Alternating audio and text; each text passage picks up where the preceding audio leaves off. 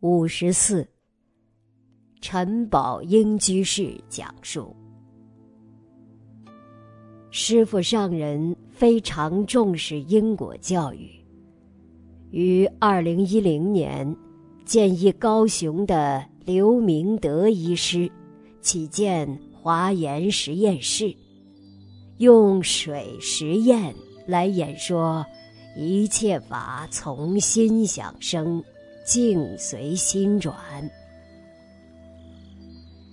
二零一四年秋天，刘医师来电，请莫学为实验室编书。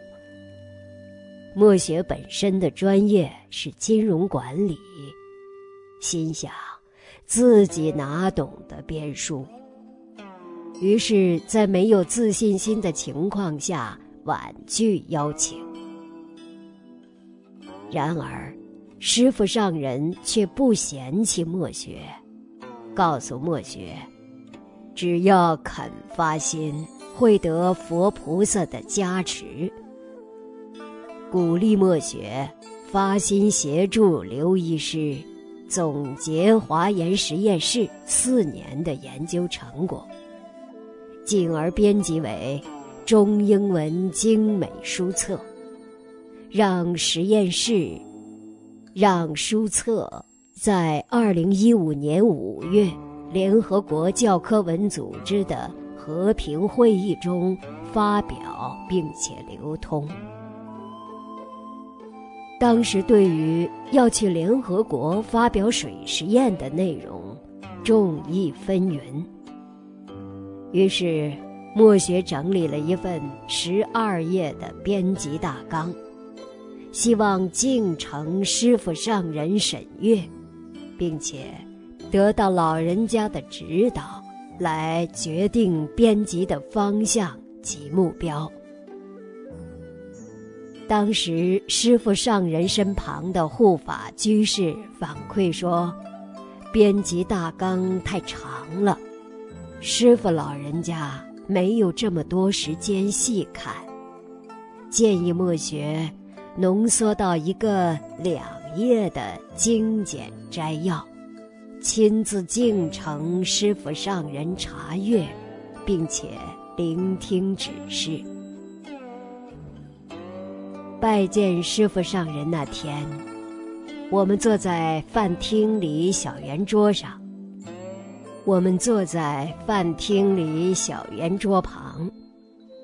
出乎意料的，师傅上人把两页的精简摘要搁在一旁，随手拿起那十二页的编辑大纲，仔细的一页页的阅读，并且给予三个提点，令墨学万分的感动。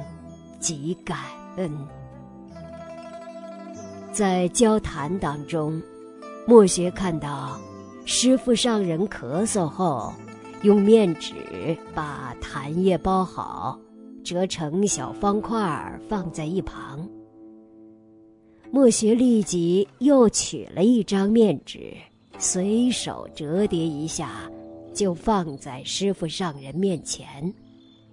以备老人家不时之需。师傅上人拿起面纸，不经意的又把那张面纸重新展开，再工整的折叠好，放在面前，然后继续开始，好像啥事都没发生，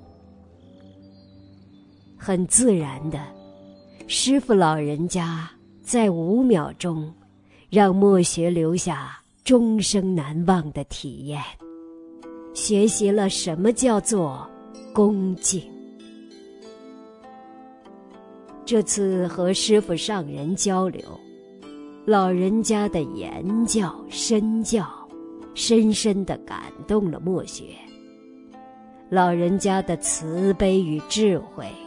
让墨学接下来的编辑工作，即使面对多方面的挑战，都全力以赴，克服万难，祈求佛力加持，协调不同单位给予大力支持与协助。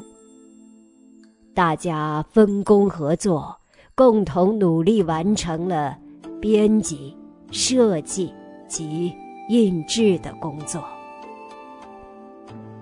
二零一五年中，华研实验室及时于联合国教科文组织和平会议中，顺利地推出了《恢复地球和谐水之道》中英文书籍两册，与国际平台推动英国教育踏出了第一步。